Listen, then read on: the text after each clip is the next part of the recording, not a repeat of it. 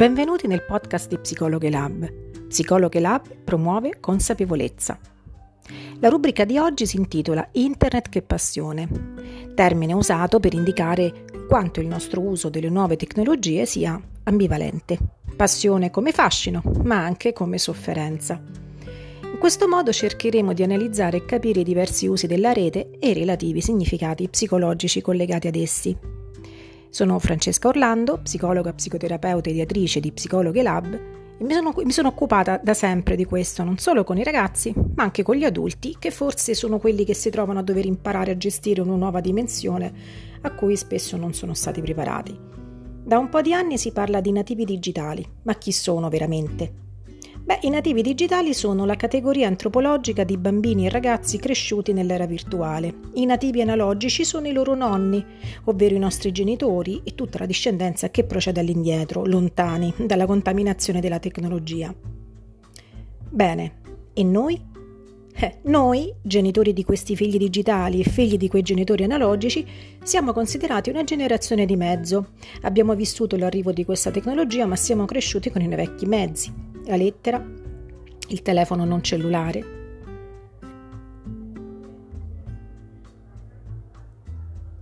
Bene, e tutto questo per spiegare Internet. Ma che cos'è Internet?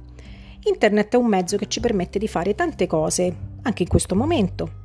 Chiacchierare, condividere emozioni ed esperienze, comunicare nel senso giornalistico del termine, ma anche più semplicemente parlare della, dalla comodità della propria casa al mondo intero e quindi una finestra. Pensiamo al marco, marchio Windows, che in inglese significa proprio questo. Una finestra ci permette di prendere una boccata di aria fresca, distrazione, conoscenza, su ciò che non c'è nella nostra realtà o che manca di quel qualcosa in più.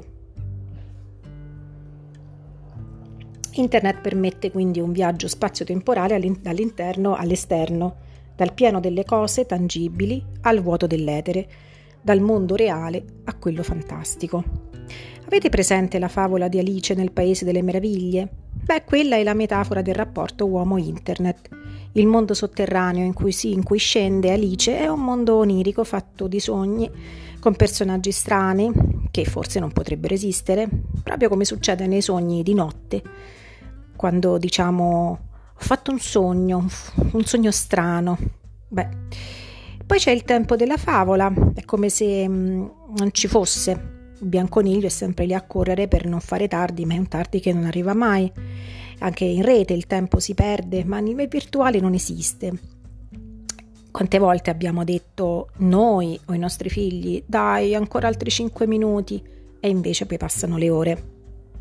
E poi c'è l'istantaneità, basta un clic e sono dall'altra parte del mondo, la novità, Alice che cade nel profondo della terra e Alice che si connette al web ed esplora a modo suo la propria psicologia.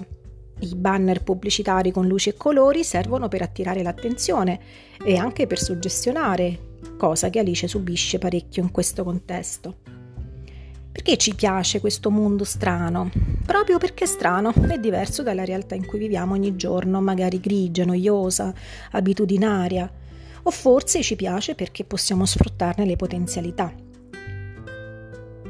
Tecnicamente internet, ovvero tutti i dispositivi, il cellulare, il computer, i videogiochi, tutto ciò che è tecnologia virtuale, fa così parte di noi che viene considerata un'appendice fisica, una parte del nostro corpo. Quante volte vi siete dimenticati il cellulare a casa, nell'altra borsa, altrove, in macchina e vi siete sentiti pervasi da un'angoscia di smarrimento infinito? Siete andati nel panico qualcuno. Beh, lo fanno i ragazzi, lo fanno anche gli adulti, non c'è niente di cui vergognarsi.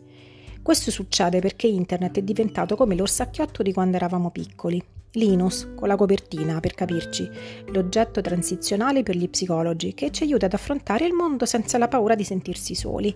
Un ponte fra interno, casa, mamma, protezione e l'esterno, scuola, gli altri e l'eventuale pericolo. Insomma, col cellulare e internet nelle sue varie forme è la stessa cosa.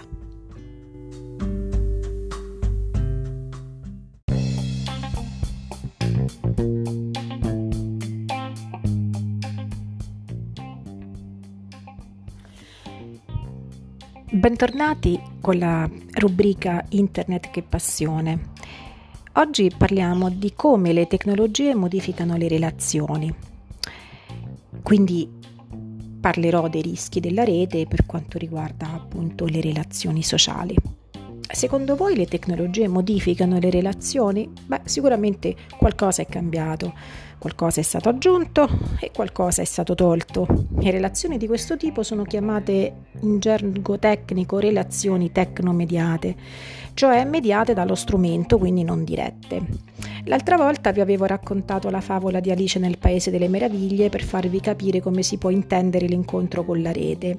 Oggi invece voglio raccontarvi la favola di Cappuccetto Rosso che spiega tra le righe cosa succede quando siamo in chat. È un esempio che riporto sempre nell'incontro con le scuole, ma credo che possa aiutare anche i genitori e direi in genere un po' tutti. Bene, mettiamoci comodi con la nostra favola. C'era una volta Cappuccetto Rosso che doveva attraversare il bosco per andare alla casa della nonna e fin qui tutti sappiamo com'è la, la storia. Però dobbiamo contestualizzarla nel discorso di, di internet e della rete.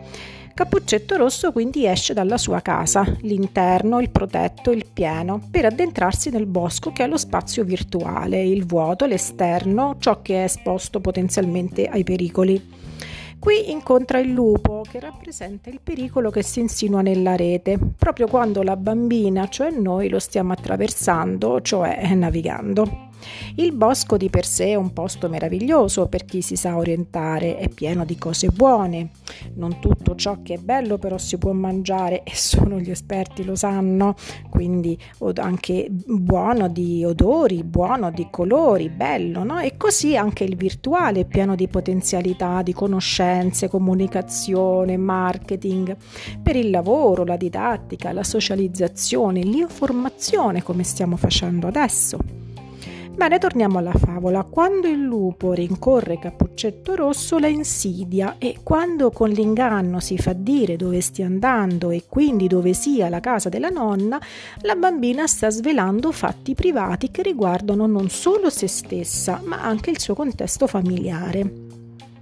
Ciò accade perché Cappuccetto Rosso ha abbassato le sue difese, si è affidata L'incontro col lupo può avere milioni di significati legati all'aggressività della, sua, della sua natura selvatica, anche della sessualità, l'adescamento, ma soprattutto la doppia faccia. Il lupo, mangiando la nonna, ne ha assunto le caratteristiche per fingersi lei agli occhi della bambina ed ella nell'incontro con la nonna lupo fa esperienza della funzione degli incontri virtuali, quelli basati cioè sul mascheramento, sulla finzione non certo sulla realtà diretta e tangibile. Sembra che a Cappuccetto Rosso finisca male perché viene mangiata dal lupo, ma poi arriva il cacciatore. Chi rappresenta, secondo voi, il cacciatore? Ai ragazzi nelle scuole dico sempre che il cacciatore è l'adulto che vive all'esterno questa situazione, il genitore, l'insegnante, la legge in senso generico, la polizia postale per chi offende o adesca. E per gli adulti chi può essere? Un altro adulto? Sì, sicuramente un'amica, una sorella, un vicino di casa, qualcuno capace di aiutarci, di tirarci fuori, di buttarci un salvagente quando ci troviamo in difficoltà e non sappiamo uscirne. Ecco perché, dice, come dicevamo l'altra volta, la socializzazione diretta, reale è importante. In chat si fanno gli incontri più disparati, perché internet è una dimensione multifattoriale.